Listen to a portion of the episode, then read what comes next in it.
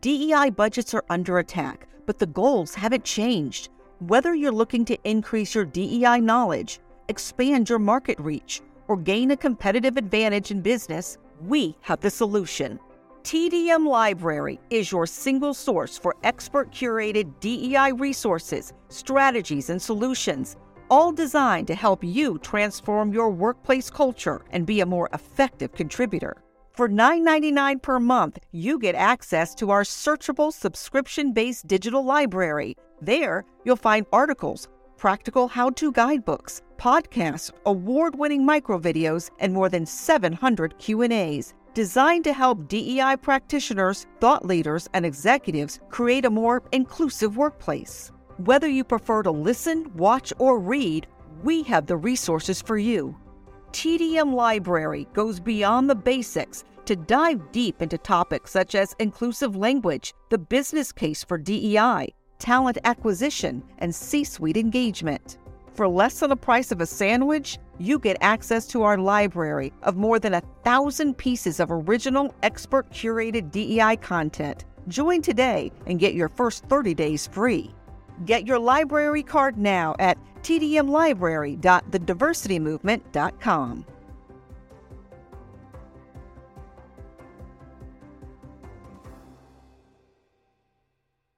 You can't stop me, nothing's gonna stand in my way. Nothing, nothing. Welcome to the Donald Thompson podcast. Uh, today I have two friends, uh, very good friends of mine, Greg Hedgepeth and uh, Evelyne uh, Billingsley from Substantial Media. And so, both of you, thank you for joining us today. Absolutely. Pleasure to be here.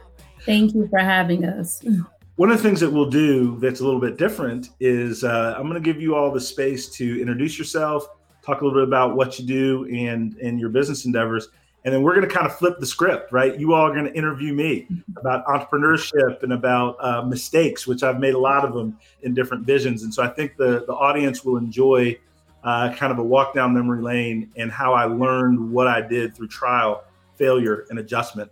And so, Greg, why don't you take it away? And then, Evelyne, you wrap it up with just giving a little background to our audience. And, uh, Greg, I'll turn it over to you. Absolutely. So I'm Greg Hedgepeth, and I'm super excited to be here with you, Donald Thompson, uh, talking a little bit about Substantial Media LLC, which I'll get into. But first, I always share that I'm just a young Halifax County, uh, free spirited country guy that's trying to figure out how, how to make things happen. I've been in the marketing and communications space now for about 15 years and really started to endeavor into uh, the more entrepreneurial social entrepreneurship space as of recent with this project that we have called substantial media it is uh, an opportunity to create and produce editorial content on an online platform that tells the stories of influent affluent minorities while discussing relevant issues that directly impact us in, in our local, state, and, and from a national level.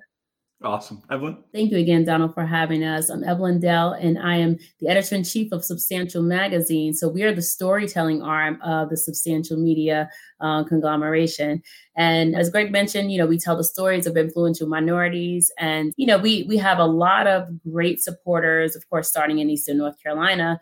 Greg and I both being pirates, and um, excited about this journey that we're on. We relaunched this year. We took a long hiatus from when we first started about six years ago, and we have picked things back up, and we are just running full speed. So I'm truly grateful for that. Oh, fantastic! Well, I am uh, excited to be with you, and I'm going to turn the stage over to you, which I don't do lightly. So that's a compliment. Ask me anything, and I'll give you the best I got I don't know, absolutely. And and you know what? I think it's rightfully so because for us, we're always in the chair doing the interviewing. Right. And so when asked to come on anyone's show or be a part of any uh, interview ourselves, we're like, wait, that that's our role. So we flip the script. And I want to start by just simply saying Donald, with over like 20 years of growing and leading firms, you know, just serving as a thought leader in this space, being uh, uh, the CEO of Walk West, a digital marketing firm based in Raleigh, co founder of the diversity movement in a time where, I mean, diversity, equity, and inclusion and championing that message is so important. Being an investor, which we'll talk about in a little bit, a mentor, a coach. And, and, and then of all things, like literally a content producer yourself right? Uh, producing content, WRAL TechWire, the Entrepreneur Magazine. I mean, uh, this podcast series that I am a huge fan of and follow. Like, just first and foremost, tell our audience, like, out of all of that said, who Donald Thompson is. So when I talk to folks and answer that question, who am I? I'm the son of a football coach, and that says a lot, right? That lets you know that I moved around a lot in the football business, right? You win, you stay. People are patting you on the back. You lose, a U-Haul truck is coming, right? And you got to move to the next city and, and, and get it done again. And so I lived in uh, Connecticut, in Pennsylvania, I lived in Louisiana, in Kentucky, uh, and obviously North Carolina. And that's where I went to high school and, and some college. One of the things that I would say defines me is that, you know, I'm a dream chaser. And mm-hmm. it means very simply is that when I see something that I want to go after, I have a competitive learning mentality that I want to learn about it. I want to study. I want to find people in the space that can educate me, but I believe that I can do it too. Wow. Right. I believe mm-hmm. enough in me that I'm not limited by somebody else's narrative about my, what my life should be. And so I'm willing to try and one of the what I think is like my superpower is I'm willing to be bad at something for a while until I can be good. I'm willing to be good at something for a while until I can learn how to someday be great at something. And so mm-hmm. I credit that attitude, that mindset of hopefulness and ambition to, to my parents, to my grandparents that that fought and marched and struggled mm-hmm. so that I could see the world for the goodness in the world because they took some of the arrows for me. Right. And so my responsibility to pay them back is to succeed to the level that I could make the path smoother for people that came behind me. And so one of the things out of any level of success that I've had is a high degree of humility. Right? I don't believe I've done things because I'm special. What's special about me is my work ethic not necessarily my talent, not necessarily my background, but my commitment to the things that I try to do. And I hold the opportunities that I have dearly. And that way I, I protect my dream as that precious resource that it is. And I think most people, when they think about success and who they are, they give a little bit too much weight to what other people think they are and not enough weight to who they think they are. And um, that's something that helps define kind of not only who I am, but who I want and dream to be. I'll say this last thing is that I went way old school recently. So I went to Blockbuster. I had my Blockbuster, not Blockbuster, they're they're dead and gone. Uh, Barnes and Noble, Blockbuster. I didn't have a time machine. I didn't go to Blockbuster. Uh, I went to Barnes and Nobles and I had my mask on and and and looked through. But I got a bunch of magazines, and I started cutting out pictures and I'm building my dream board of what I want to do and be and achieve in the next five to seven years. Because what I realized about success is the reason that I've done some things that have worked out is I've always been so future focused that the challenges of the moment were just a thing to overcome to get to this future, right? That kept me up at night because I was chasing that dream. Mm-hmm. And most people don't have a strong enough vision for what they want so then anything will knock them off track. But the mm. more you tightly define what it is you want and the impact to other people that you can have, then it becomes more difficult for naysayers or challenges that we all have, right, to knock you off track. They may slow you down, they may bring you to a stop for just a moment, but they're not going to make you get off of that train for your success and then start living a life to please other people. And so I'm very big on goals. I'm very big on what what do I want? What do I need to do to get what I want? And then who do I need to surround myself to help me get there? Wow. That is very aspirational. Yeah, I love what you say about not being afraid to fail because I think a lot of times we're in the process of learning how to, you know, build and grow a business or even just, you know, thinking about the fact that we can, we do have the capability to, to go outside of the box and go into entrepreneurship. We are afraid to fail. You have a quote on your website and it says changing culture through innovative business strategy. I love that. When you know, to me, that's that stood out amongst everything else that I already know about you. When was it that you realized that that was one of the key components to your career? So, growing up, sports played a big role in my life because that's how my family paid their bills. And you know, I remember being on sidelines, and I used to at an early age. The games weren't the most exciting thing to me, right? Going into a stadium with seventy thousand people, seeing the games, being on the sidelines with my dad, that was fun and gave me a lot of memories. But I like to watch my dad's football teams practice. I like to watch how they interacted with the coaches and the other players. I like to understand how they trained, what they had to go through so that when the lights came on, they could perform at a high level. And so, what I started to understand as a youngster is that one, you can't do anything by yourself if you have a big goal. Right? The only the only people that can do something by themselves, their goals are small. But if you have a big goal, that means you need to be a part of and lead and develop a team. And so, therefore, the culture of who you spend time with, the people you learn from, the people you associate with, you have to find people that you can count on. And one of the things that, and, and I appreciate the question, it's given me memories and little chills, is I remember uh, I was probably, man, maybe I was 13. I was at one of the practices with with one of my dad's teams, and and I was watching him talk to his team after practice, and they would have little sayings that they would do after they break their huddle and stuff. And one of the slogans that I'll never forget is they said in unison, You can count on me. And so I was always looking for people that I could count on when I was hiring that would be what they said they are on their resume. And then I wanted to be someone that people could count on. I wanted to be able to look people in the eye and say, you can count on me. That if I'm in business with you, if I'm a sales rep for your company, you can count on me. If I'm your board on your board of directors, or you and I are partners in a new business venture, you can count on me. I didn't want to be the weak link of why that team wasn't a high performing team. And that has to do with a culture of excellence, right? That has to do with a lot of times people that are coming up, and I get it, right? some people may come from a socioeconomic environment where not having three meals a day, one meal a day is a luxury. How are we going to pay the light bill and the mortgage and the phone bill and the car payment? How do you raise your vision above your circumstance? That's difficult. I don't want to come from a place that that's easy to do.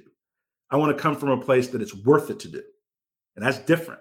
It's a difference between easy and worth it.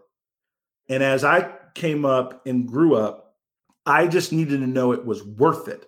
And then I was willing to commit to do what was required to succeed and win. Wow. First and foremost, you know how like they say you find glimpses of yourself in other people, right? But like I, I almost see mirror image. And, and it is absolutely the reason why I am a faithful person. And I truly believe that you know people are placed in your path on purpose, right? Like we're just living out the story that has already been written uh, and we have to be obedient to it because when I think about why we started substantial in the mere definition of the term being strongly built or made, in just those two questions we asked you, you exuded and exemplified every bit of that. You're the CEO of one of the larger digital marketing companies here in Raleigh, uh, Walk West.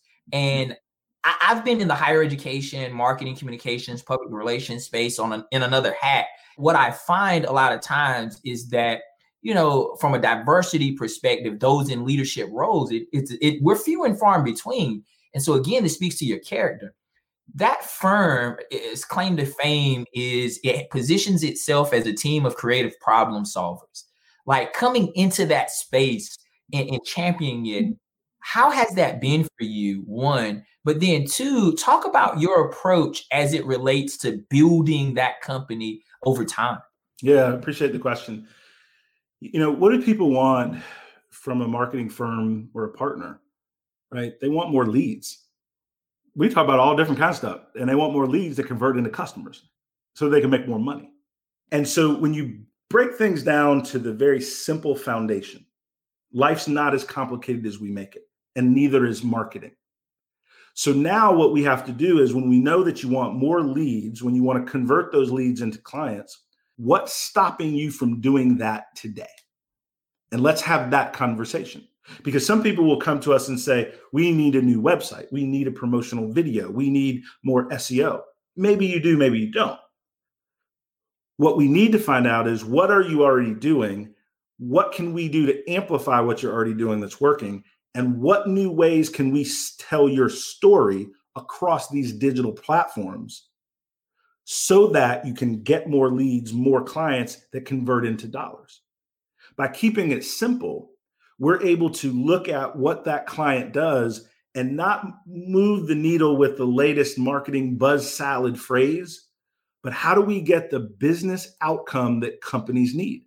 So, in building the company, back to your question, we had to find people of diverse backgrounds, not just for the sake of having women in leadership, but having different thought processes that we could attach to the problems we're trying to overcome for our clients. If you have a homogeneous team, all white males, blue blazer, white shirt, khakis, you're going to get a homogeneous marketing strategy. That does not creatively help you solve problems. The reason that we're winning at Walk West is you are able to progress in our firm based on performance, not based on pedigree which means we're able to attract creative, strong thinkers from a multitude of backgrounds because they want to be on a team that number one is growing, number two is growing in a way that grows people as well as clients. So we want to give people the opportunity to stretch themselves. Everybody says they want to work for a startup organization, a fast growing organization. Maybe you do, maybe you don't. A lot of people like to work with an organization that's steady as they go, job is the same, standard is the same. In our case, in growing from 2015 to 2020, 2018, 2019, 2020, Inc. 5000. That means if you're growing to the next level every year, that means expectations are changing. If you're growing every year, that means you're chasing larger clients, which means your competition is stronger, which means you have to be better and stronger. So, in building a culture, we had to find absolute creative winners, right? That wanted to be in that process of continued evolution, not people that wanted to rest on the creative project they did last year. We needed to find people that were chasing what's next, not justifying what is now based on what they did in, in the past. We're looking for people that want to create the future for our clients. And that is a different cat right? That's a different person. And so a lot of what we had to do at Walk West, I was an investor in 2015, not really hands-on running the business. And then in 2018, uh, I became the CEO, and we had to transition a little, a little bit in the company because some people just wanted to hang out a little bit. And there's nothing in my DNA about hanging out and doing average work for any length of time. Not nothing. I'm not everybody's cup of tea or coffee or different things. So we had to create alignment between a growing standard and then the type of people that want to chase their career growth in a company that's going to give them the space to do it, but the expectation that they do it. The expectation that no matter whether you're an intern or the CEO, the best idea wins. And that type of culture is something that I try to instill in the companies that I create or the companies that I work with or the companies that I serve on boards and different things with. It's hard to be an entrepreneur, but it's rewarding to be an entrepreneur. Right? I've worked in companies that are much, much larger, and there's value in large corporations. I, I don't mean it like that, but but I have too many ideas to work in a big company because I got to see my ideas put in action. Like I can't write, you know, 10 page memos that circulate through the hierarchy right? Like, so as an entrepreneur, you either think my idea is good or not good. I need an up or down vote on that right now. I don't mean that you need to accept all my ideas, but you need to hear about them, right? Mm-hmm. And those are the kind of people that thrive in the in the companies that we're building. It's, it sounds like um, an ideal place to work. Um, you know, I, I, think one of the things, and, and I can speak, you know, from a personal standpoint, you know, just being in that creative space, it's very hard to strike that balance of, you know, how do I put myself in a position where I'm excelling my professional career and managing the creative chaos that's in my mind you know, but also being a, a, leader at the same time. There's so many moving parts. And I, you know, that's something that I don't think they necessarily teach all the time when you're in school and you're learning how, you know, to do a trade or something like that. Uh, so I appreciate that that that insight for us. I'm, I'm curious to know, um, and I guess it kind of blends a little bit together, speaks to, you know, the backstory. You know, tell us a little bit about the diversity movement and how that came to be. Yeah, I appreciate the question very much. And, you know, I had no intention of starting another company. Mm-hmm. So let's start there. you know, my, my wife uh, was like, What are you doing? uh, in marketing, and the diversity movement was birthed out of Walk West. We started to get a lot of our clients that were very sincerely looking at their messaging to multicultural audiences we had clients that were doing videos or content and we're looking at their website and we would ask them do you only want to sell to white people? They were like no of course not. No no no. Of course no.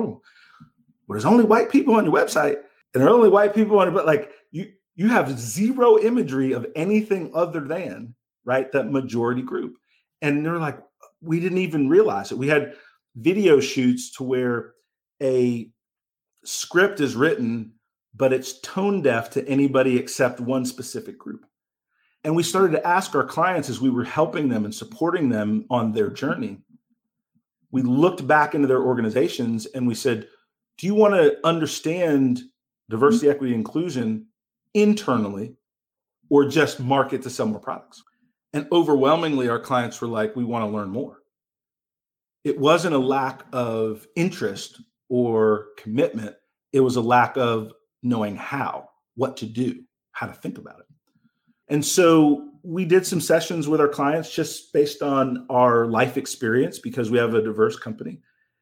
And then we said, wait a minute, if people are going to really trust us with these conversations, we might want to get some training. we, we might want to like right now we winging it. We don't want to hurt nobody, right? And so four of our executives at Walk West became certified diversity executives. And we went through a very wow. intense training regimen and it changed us. Mm-hmm. And we said, you know what, with this knowledge, and then our background as communicators, our background as business leaders, now our certifications from going through these experiences and training, we started to say, how do we want to help? And so we said, let's build an e learning course, right? And then that way we can just sell this e learning course and we can help people. And so we invested hundreds of thousands of dollars, videos, podcasts, uh, hiring an instructional designer, and we built beyond the checkbox. Mm. Right. Because what we wanted to encourage people to do around DEI is move beyond the checkbox and how do you implement and move forward and create measurable outcomes for diversity, equity, inclusion we took this course through a beta program and we had over close to 100 people in our beta program and we did not launch the the e-learning course until we got over 4.5 average score in the beta. And then as we built the course as we were doing uh, over a thousand hours of research jackie ferguson put into doing and building this course we were like there's not anything out there that's better than what we're doing. Mm right? We looked at what was done at Cornell, at Yale, and and blah blah blah, and all this stuff, and ours is better. Like, I mean, people can do what they want, they buy what they want, but ours is better, right? Because ours wasn't built by HR personnel, ours was built by business leaders. Ours was built by people that lived experience, our marketers, Emmy Award winning journalists, right? Contributed to this content. And then people were looking at the course, part of the beta, they were like, we need you to come in and help our company. And now, fast forward from May to now, we probably have, I don't want to get into details, but 50 plus clients, over a million dollars in revenue. Mm. And we've spun it out officially into its own company. And we're going to go out for uh, for funding to help us grow our dream and our vision uh, in the next 30 to 40 days to where we're going to look at investors and different things like that. Our premise with the diversity movement was we needed to move beyond just the DEI pep rally. So we incorporated DEI content into a mobile app that we have that we provide to clients. We've built a peer learning portal so that DEI practitioners can get together and share information, insights, and best practices. We've built a portfolio now of e learning courses so that we can basically create behavioral change at scale. Right. And that's what we're trying to do and accomplish. And so it started as a passion project, right? Something we wanted to do to be helpful. And it has turned into a mission, it's turned into a movement.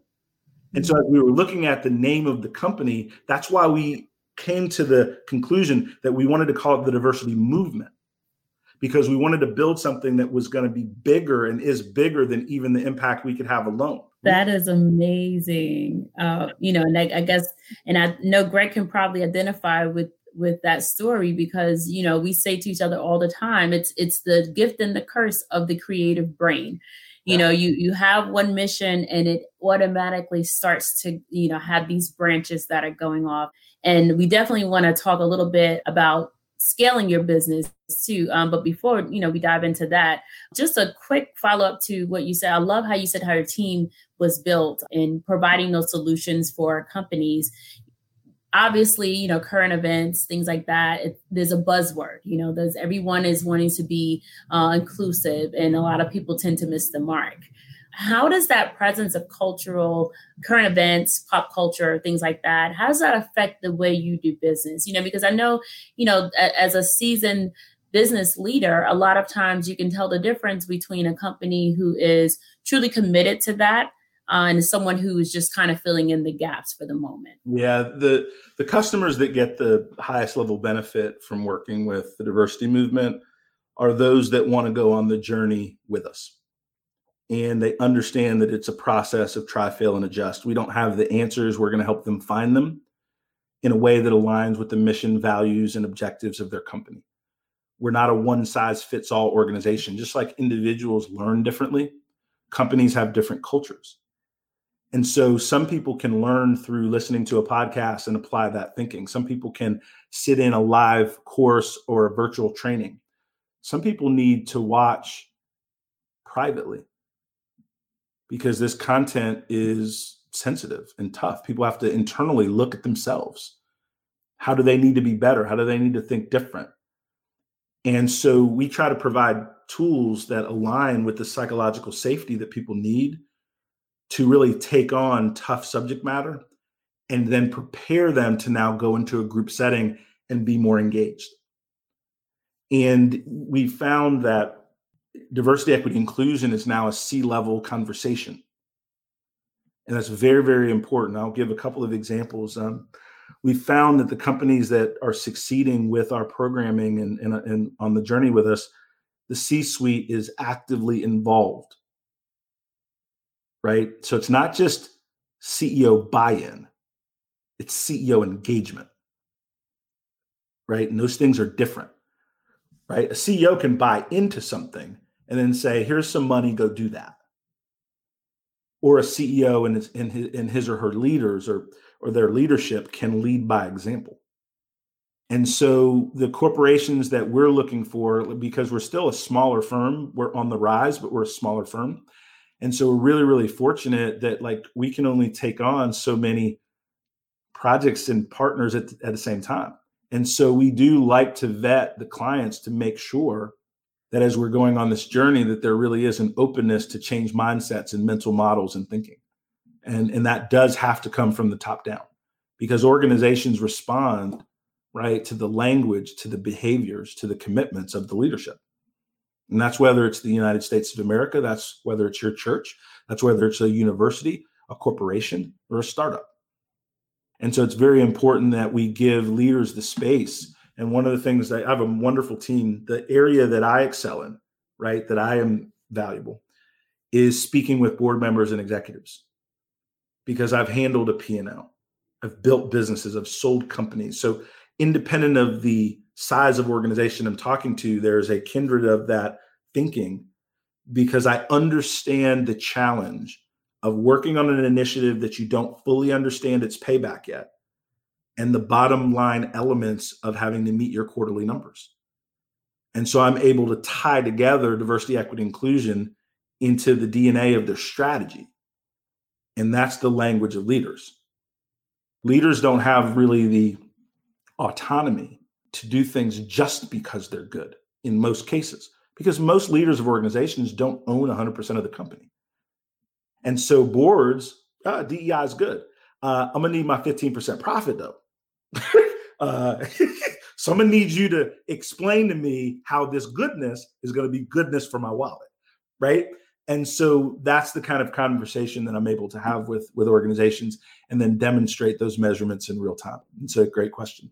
No, wow, that's uh, it, it. It reminds me of two quotes. One is that there are so many more important things than money, but it takes money to do all of those very important things. And then, based on uh, what you just mentioned and the historic moment that happened in our nation, if we're talking about recent events and, in current culture, was the fact that during this exchange of power, we said that we we lead not by the example of our power, but by the power of our example. And it sounds like that is what the diversity movement is doing from the top down as saying, hey, you are the power, the the simple in this organization, and it is going to take a you committing yourself and engaging in this work yeah. to get others excited about it and committed to doing it as well. So that is hats off, speaks to the mindset that you have as it relates to just overall entrepreneurship, sure. business success. Uh, I'll ask if I can. I'll pivot back to that. Sure. So served as a mentor, you're a board member, you're an investor. What are two twofold question? What are some things that you're looking for when you're about to take on that next mentee or or, mm. or you're willing to coach someone or set on a board or invest in a company? And then I'll ask the other part of that is you know, what is something that an aspiring entrepreneur or even a seasoned professional should be looking for in a mentor, an investor, or, or someone to sit on their board, if that makes sense? So, when I'm looking to invest in a company, and I'll start there and kind of move through the board piece, right? Can I add more value than just dollars? Because I'm a hands on investor, not so much a passive investor. I like to work with the people and the teams that where I put my money, both because I enjoy building teams and work with people, but I also enjoy watching where my money's at. Right. So I, I just don't write checks and kind of forget I don't have money like that. But the second thing and the most important thing is the leader of that organization a competitive learner? Right? Are they really open to new ideas or ways to make their ideas better? Might not always be a new idea, but to make their good idea better. It's very important that openness aligned with commitment to their vision. See, some people are so committed to their vision they don't hear the thoughts of others. That that's not good. Right? You want to be committed to your vision, but you want to leave 5% to where you can hear the voices of people that think you might need to move in a different direction. It doesn't mean you always listen to that external voice or board, but you have understood that perspective to strengthen the resolve of your idea, to strengthen your product or service offering. From a board standpoint, you know, I'm much more open these days about board service because I think that that's the next frontier of mm-hmm. diversity, equity, and inclusion. That's where the power sits. Mm-hmm. Right? You think about a board of an organization, that's who selects the CEO, that's who keeps the management team accountable I've been very fortunate to be offered the opportunity to uh, work with TowneBank, and I'm on their Triangle board. Vidant Medical Center, which is a, a, a multi-billion dollar organization in Eastern North Carolina. Uh, I'm on their board, and very, very fortunate. I got a call from their CEO the other day, and, and they asked me to serve on their executive committee. So I'm on their board now. I got more work, so I must have done something. I, I said something in the meeting that they like, you know, and so uh, they, they want me to do a little bit more. Uh, the board service is really exciting to me these days because it allows me to take the experiences that I've had and be valuable to other leaders. but also I'm learning so much from the other board members, right? I'm in meetings now listening to brilliant people that are all there together for a common goal, which is to help serve more people in underserved markets in Eastern North Carolina, right? When I'm talking about Vidant, uh, when I talk about TowneBank, I'm learning more about the financial industry, right? Which is very, very powerful. When I joined the board of a entrepreneurship program at NC State and working with young people and how they're chasing their dreams. And so for me, the board service is all about give back. And I select that again. Can I be helpful? Can I have an impact? And I will say this very clearly I am not interested in boards that just kind of kick it, have a nice dinner, golf once a month. I'm just like that's that's not my style. I'm interested in boards where they're asking something of me to where I can be valuable, I can be supportive, I can really help. And then from that, what I get back is exposure, experience, and education at a different level that I need to grow in. Right. And so the board work is really a win win for a lot of the organizations that, that I'm a part of. No, thank you for that. And first and foremost, just humbled by your sheer competitive nature to continue to grow. When we started this conversation, hey, I went out old school, Barnes and Nobles, grabbed some magazines, and I'm doing a vision board. on the board of TowneBank, largest medical providers in the state of North Carolina, and he putting a vision because you have to have that vision. You have to always yes. know where that next thing is. And you also, I, I, I feel your pain when you say your wife said, "You doing what now? Like you gonna do one more thing? Like what are you?" sounds familiar. It sounds so familiar, right? I, I, I promise you, this is going somewhere. So how do you balance it all? Our listeners are listening and they're saying, "Man, like I want to, but I just don't have I, where do I build in the capacity, the time? Yeah, there's phases in life, and so it's actually it's a good question that I get pretty often. But you have to think about. I have to answer that question about where I was 20 years ago, 10 years ago, not where I'm at now. Where I'm at now is I have a team. Where I'm at now, I have a, an assistant. Where I'm at now is I have a marketing organization that can help me with my personal brand. Like I have some built-in advantages now, right? Because I've been able to create synergistic organizations and partnerships and different things. Early in my career, I was not in balance.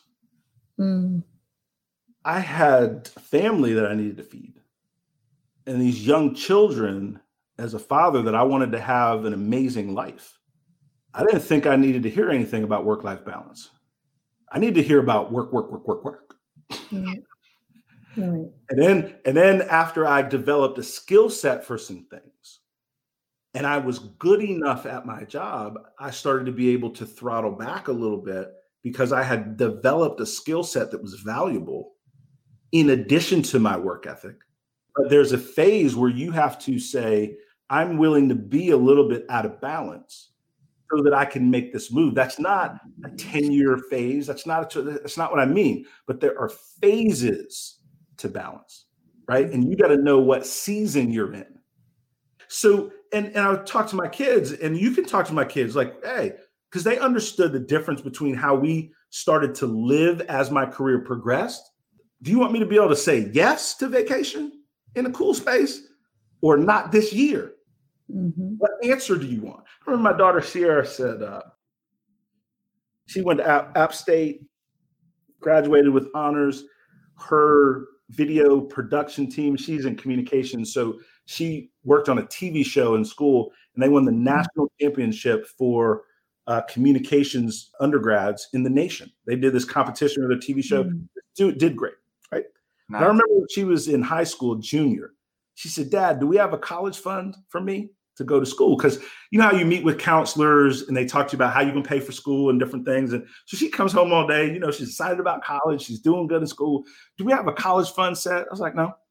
She said, uh, excuse me. I said, and, and I went to my office and, and I pulled out my checkbook. I said, That's your college fund. She said, What do you mean? I said, I write a check for whatever you need for college. You keep your nose clean, you keep out of trouble, you keep good grades. Mm-hmm. I got it. And she was like, her eyes got big because she she didn't really understand how well or not well we were doing at that point, right? Like we we had progressed enough. And she said, Well, how can you do that? I said, Remember the times where daddy had to work a little bit extra? And I was maybe about 10 minutes late for your basketball game. And I hugged you and, and, and just hoped you'd understand. She was like, Yeah. She said, But you always tried to come. I said, But because of those things we did, you don't have to worry about college. That because of those things we did as a family, you don't have to worry about that. And she said, I got it. And then she said, Thank you. Mm-hmm. Right? Because your kids don't understand when they're little. But how do you feel like let's let's just talk real talk for a second. Now, I understand I'm in the DEI space. I, I get it. There is a traditional mindset of a father wanting to be able to take care of his daughter and have her a beautiful wedding, right? Let's not let's not get into all of the I'm talking about father and a daughter. It's me and you talking right now. My life, my children. How do you feel if you can't give your daughter the wedding that she wants to have? Yes. As a father of two beautiful little girls, I would be devastated. Now, they not gonna remember if you was late to the tea party at elementary school Right. when they're six. But they will know if you're not ready to handle certain things when they're 16 and they want to drive, when they're 18 and want to go to college, when they're 25 and they want to get married, when they're 28 and them and their husband need an extra 10 or 15 thousand dollars down payment on their house, they'll remember that shit. Mm-hmm. I get balance, but you got to understand what you're trying to accomplish with for you, for your family. Like, what are you trying to what are you trying to do? And that's the balance. Mm-hmm. And and now to bring it to present day, when you ask how I balance it, well, we were having an inauguration. I want to watch the inauguration, so I stopped, had me some chicken wings, and watched Joe Biden get inaugurated. I had an inauguration party. right? A week or so ago, I woke up, I called my assistant, I said, you know what? I don't feel like doing none of this shit today. I said, cancel all of it. And know what I did? You know what I did? I watched the Avengers. I- Yes! All day. I sat on the couch and I watched Iron Man and, and I watched what's the dude, the, um, Thor. Thor. And then I watched the Infinity, the Infinity Ring one, and I just all day. This was like this was like 30 days ago. All day. I just watched the Avengers. You know why? Come in charge. I love it. Yes. yes. right now if i had doing all the work-life balance 25 years ago who knows Right. yeah. right but now if i'm tired i can rest if i'm stressed i can rest if i just don't want to do it Yes. Yes. you know, I think you have really summed up if, if we really think about this you have summed up the key to life. And i think as i get older you think of things in a different realm. And like you said you go through different phases. You know when you were speaking about your your kids and and how you progressed in life it really made me think of my own mom. You know i was raised by a single mom and I told her, I said, it wasn't until I was older and wanted certain things for my own kids that I said, how does she do that? You know, she did it by herself. And I never wanted for anything. I never knew, you know, they always say you don't want to know how the sausage is made. Uh, I just knew that when I woke up, my mother was there. When I went to bed, my mother was there, not knowing she was working two or three jobs at the time. She was an entrepreneur and working full time. She just made it work somehow you know so i do i tell her now that she's you know older and her kids are growing i said when you the same thing if you're tired you deserve to take a break Uh, Yes. Donald, it's been a pleasure. And, and with the time that we have left, we really do have a special announcement. And we were talking about being on the board and serving as a mentor, coach, investor. I am just super honored as the president and CEO of Substantial Media LLC to be able to say that you have taken that interest and seen something in myself, Evelyne, and the team of people that we have looking to continue to create and develop this uh, multimedia online platform. And you are going to be uh, an investor in Substantial Media LLC. And when I talk about owning 2021, I mean, just to have you mm-hmm. or, or just to be able to have a mm-hmm. moment to have conversations with you that and have you as that engaged board member, I'm truly grateful. But but speak to our audience about one, just like just what what you saw, one, but then two, why uh substantial media. Yeah, you know, I remember vividly, right? You know, you invited me to speak at I think it was the 2019, was it 2020 or 2019 Black Lens Symposium? 2020. 2020. And uh, that's where we got introduced. Like I, I, I knew of you and saw you on the website and different things for for the mm-hmm. Institute of Emerging Issues and things like that, but we didn't really know each other. But I went to this event. I walked in the room. I was like, "This is well. This is well done." I was like, "This uh, this is pretty good." The crowd was was full. The speakers were really engaging, and the mission was to empower African American men to be greater, to be better, to work together doing it. So I started to just be watchful. And I remember you and I talked for about five minutes outside corridor. And I said, What else are you into? Right? Because I was like, Yeah, I'm gonna hire this cat. You know what I mean? Like this, I don't know what he's doing, but he need to get on. He, he need to get with a DT experience. I need to. I'll find something. Like I'm, I need to hire this cat. And I said, "What What are you doing?" Because whatever you were doing, I was gonna be like, "Yeah, don't worry about that. We need to go do this."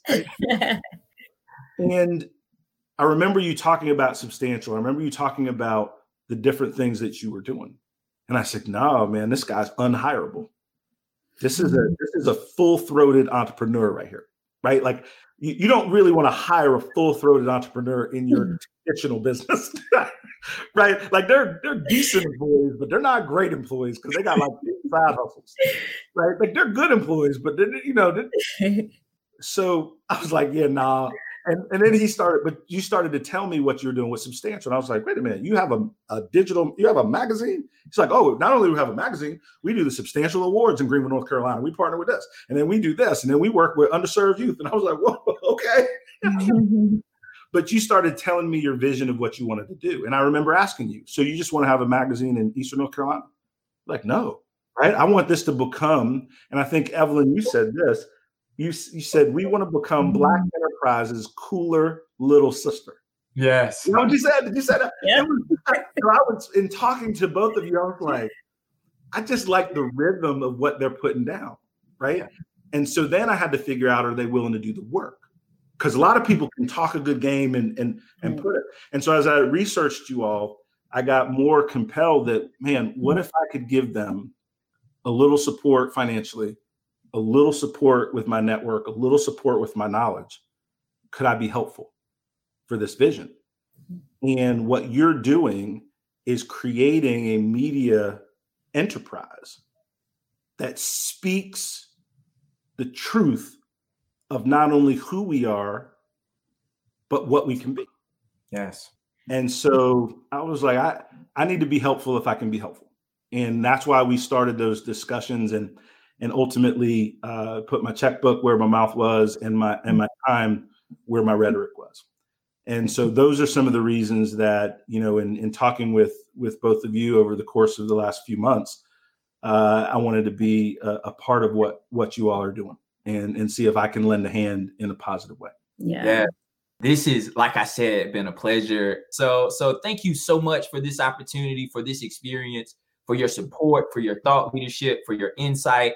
And the sky is the limit as to where we go because I assure you, when we built this company, we did so with that duality in mind.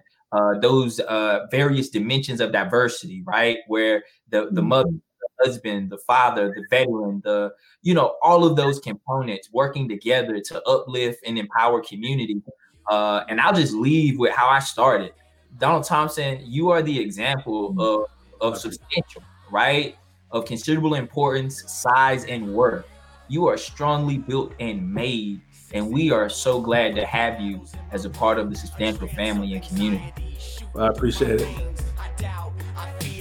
question my drive. I tell myself I'm worth it. No one's perfect. I gotta try. I'm working at my craft. This podcast is edited and produced by Earfluence. If you're looking for more information on how full service podcast production can amplify your voice, build your community, visit earfluence.com. Thank you for listening, and we'll see you soon on the Donald Thompson podcast.